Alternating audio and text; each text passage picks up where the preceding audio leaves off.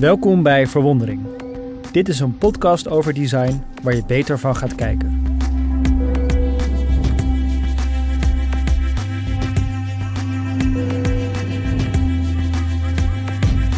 Mijn naam is Ernst-Jan Fout en mijn co-host is Harold Durink. Harold is de oprichter van designstudio Momkai. In elke aflevering vertellen we elkaar over een ervaring die ons inspireerde. Samen verkennen we wat een ontwerp goed maakt. Want, geloven wij, door samen beter te kijken, ga je meer zien. Alleen uh, deze keer gaan we het even iets anders doen. Ja. Uh, we stappen even van het format af. Want uh, we hadden wel een onderwerp bedacht. Dat bewaren we voor de volgende keer. Maar gisteravond, op het moment dat we dit opnemen, gisteravond overleed Wim Krauwel. En toen dachten we, we gaan, het over, we gaan een ode aan hem brengen. We gaan het over hem hebben. Dus Harold, jij kent hem natuurlijk heel goed, want jij bent uh, ontwerper, vormgever. Ik ben uh, slechts een, uh, een, passant. dus aan jou, ik, en ik ken hem natuurlijk wel. Ik heb hem, toen ik in Stedelijk was, heb ik een keer een hele tentoonstelling aan zijn werk, over zijn werk gezien. Maar hij heeft natuurlijk een veel minder grote invloed op mij direct gehad als hij op, op jou als vormgever heeft gehad. Dus Zeker, aan jou de vraag, wie was Wim Grauwel? Nou, heel kort gezegd was hij eigenlijk de, de grootmeester van het Nederlands grafisch ontwerp in de, in de naoorlogse jaren, zo, vanaf de jaren 50, um, ehm, is hij um, denk ik een van de grootste ontwerpers die ons uh, land uh, heeft gekend. Ook, mm. ook in het buitenland um, zeer, zeer geliefd. toen ik het een plaatje stuurde aan een vriend van mij in, in, in Londen, die merkte meteen, zeg maar, van die wist het nog niet. Want hier gaat het nieuws natuurlijk heel snel. Ja. Die echt heel geschokt uh, was. Kijk, dit is natuurlijk wel een, um, een, man op leeftijd. Een mooie, mooie leeftijd. Op 90-jarige leeftijd is hij uh, overleden.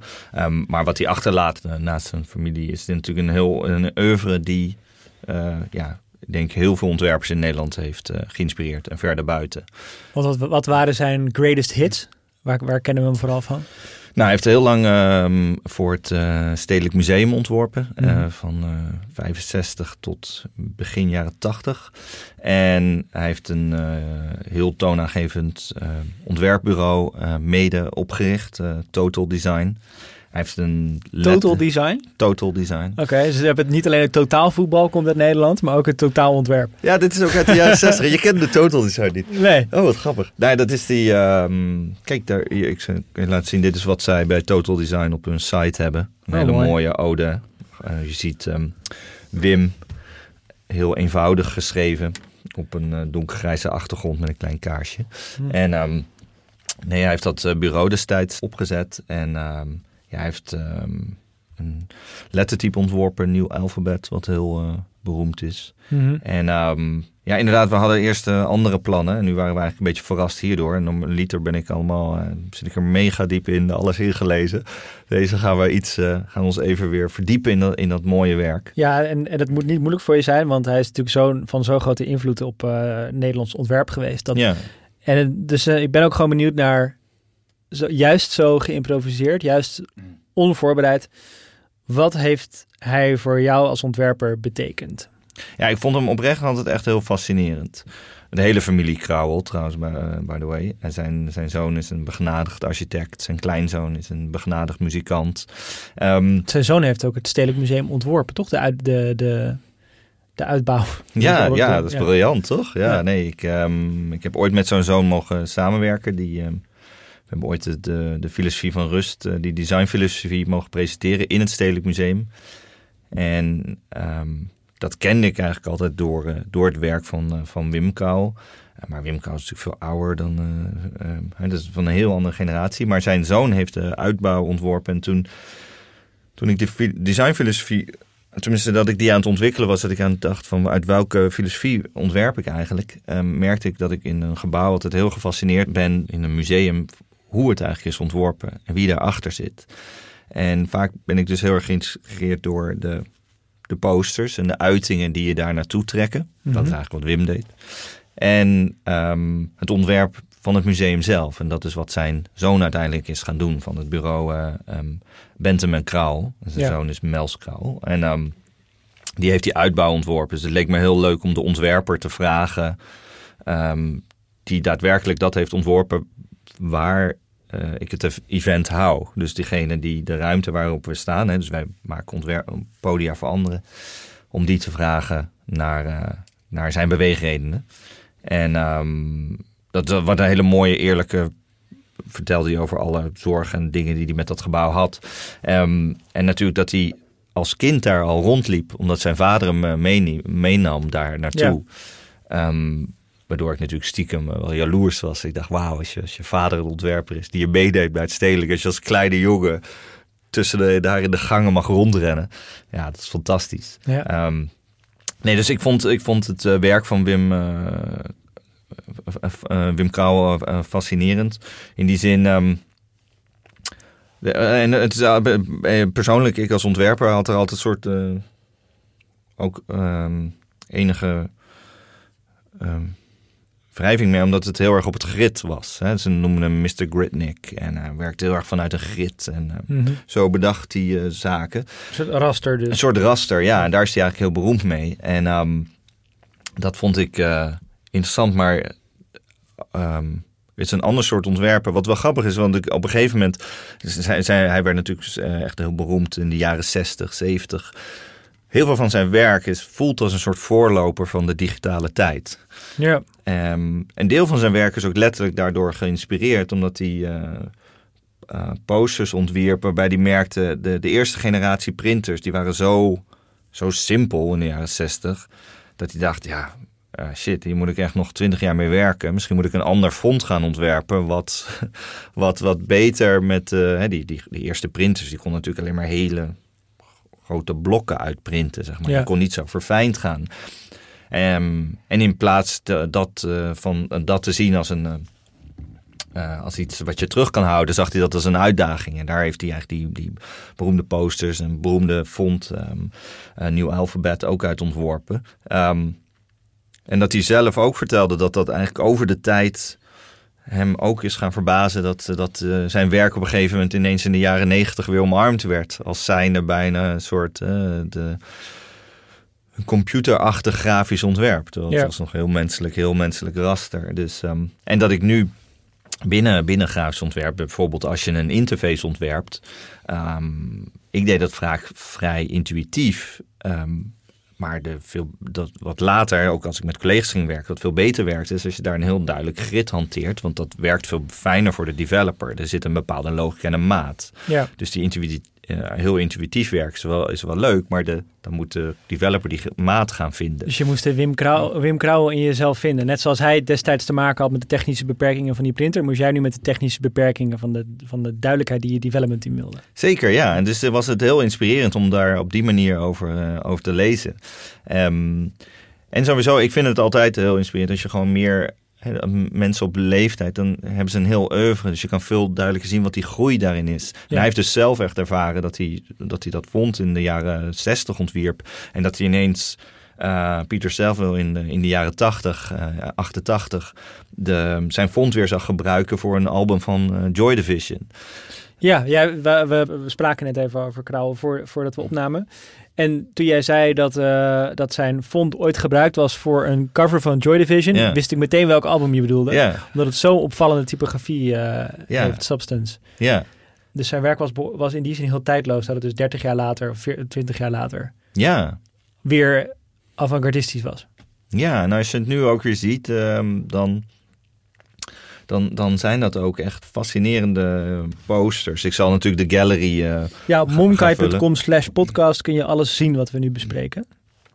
Dus hij heeft een hele serie posters gedaan voor het stedelijk, waarbij hij uh, puur typografisch en, en, en heel, heel grafisch. Er zat geen fotografisch element in. Ik vind zelf de poster uit 68 vormgevers altijd heel erg uh, fascinerend. Uh, daar zie je namelijk het grid. Ja. Daar zie je eigenlijk dat hij een soort pixelfont aan het maken ja, want is. Je ziet vormgevers als een soort zwarte pixels op een witte gepixelde achtergrond. Ja, het is een helemaal zwart-witte poster, klein bovenin, stedelijk Amsterdam. Um, en de onder uh, vormgevers. Dat was ook een van de eerste posters die ik ooit vroeger heb gezien. En waar ik altijd heel erg door gefascineerd ben geraakt. Dat um, uh, internationaal is natuurlijk de term designer. En ik uh, hou zelf veel meer van deze term vormgevers. Je geeft ergens een vorm aan. Mm -hmm. En um, Daar had hij ook hele leuke ideeën over. Aan de andere kant, wat me heel erg fascineert aan hem is... Uh, hij heeft natuurlijk heel lang voor het Stedelijk Museum ontworpen. Wat ja, aan de andere kant in mij een briljante zet vindt. Want al je werk hangt in het museum. Ja, en op meteen. een gegeven ja, meteen. En je ziet ook dat dat dus op een gegeven moment... Dat, dat, dat bevestigt natuurlijk wel het was ook terecht, de autoriteit en, uh, en zijn invloed. Maar het bevestigt natuurlijk ook dat hij, hè, als het daar allemaal hangt, of dat op een gegeven moment het stedelijk, dat is de tentoonstelling die je ooit hebt gezien ja. met Krauwel. Waar ze een uh, hele mooie foto van hem hebben gemaakt. Dat vind ik altijd zelf de, de meest interessante foto. Dat je, um, ik weet niet of je die ooit hebt gezien, wacht ik pak hem er even bij. Uh, dat je Wim Krauwel tussen zijn eigen naam sta, ziet staan. Nee. deze. Dus dan zien we grauw. Er was een soort van lamellen hingen daar, denk ik. Um, met heel groot die letters. En de E mooi uitgezakt. Dus die is, die is op zijn middendeel uitgelijnd met de W. En hij staat er zelf tussen. Briljant. Er is ook een hele. Ontwerp. Er is ook een andere hele iconische foto waarin die. Oh ja, deze. Dit is van heel vroeger. Waar die, uh, Mr. Gritnick eigenlijk in een soort heel cyberpak staat. van vroeger. Um, maar wat ik niet zo goed begrijp, hè, want hij wordt nu, um, is gisteren overleden en het is echt, er is onze Nederlandse icoon ontvallen. mm -hmm. Maar als het, al het werk dat jij me nu laat zien, ziet er niet heel toegankelijk uit. Die posters voor het stedelijk lijken me niet enorme publiekstrekkers. Ik zie dat hij een hele mooie lijn neerzet voor het stedelijk. Maar ik kan me niet voorstellen dat je in de jaren 60 langs die poster fietste en dacht, daar moet ik heen. Het lijkt meer alsof die poster zelf het werk is. En niet zozeer dat het zijn functie heeft voor, voor de tentoonstelling. Maar, maar breder, ja. had, was, hij, was hij echt een ontwerper van het, van het volk? Of was het meer uh, de voorhoede waar andere ontwerpers naartoe proberen te, werk, te, te, werken... en dat we op die manier zijn invloed hebben gemerkt? Ja, dat is een hele goede vraag. Kijk, er waren heel veel mensen in die tijd die dat uh, gewoon de nieuwe zakelijkheid, uh, ook wel de nieuwe lelijkheid noemden. Oh. He, dus alles uh, is helemaal een soort uitgedacht in een grid. Waar zit nog de, waar zit de bezieling, waar zit de vorm? Iets wat ik ook altijd nog wel kan begrijpen. Um, nou ja, hij heeft natuurlijk ook gewoon postzegels ontworpen voor de PTT nog. Ja. dus um, zijn naam werd meer gevestigd met die uh, posters voor kunsttentoonstellingen of voor design tentoonstellingen. En dat lettertype was totaal ontoegankelijk. Uh, iemand anders noemde dat het enige lettertype waarbij je ondertiteling nodig hebt. dus dat het was helemaal niet heel toegankelijk.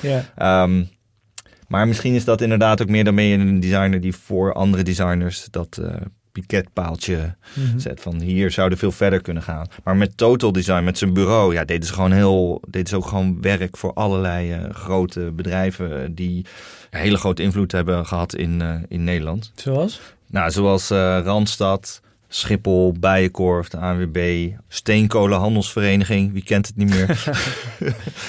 en, um, en natuurlijk ook veel voor de PT, zoals de postzegels en ook een, uh, een nieuw telefoonboek.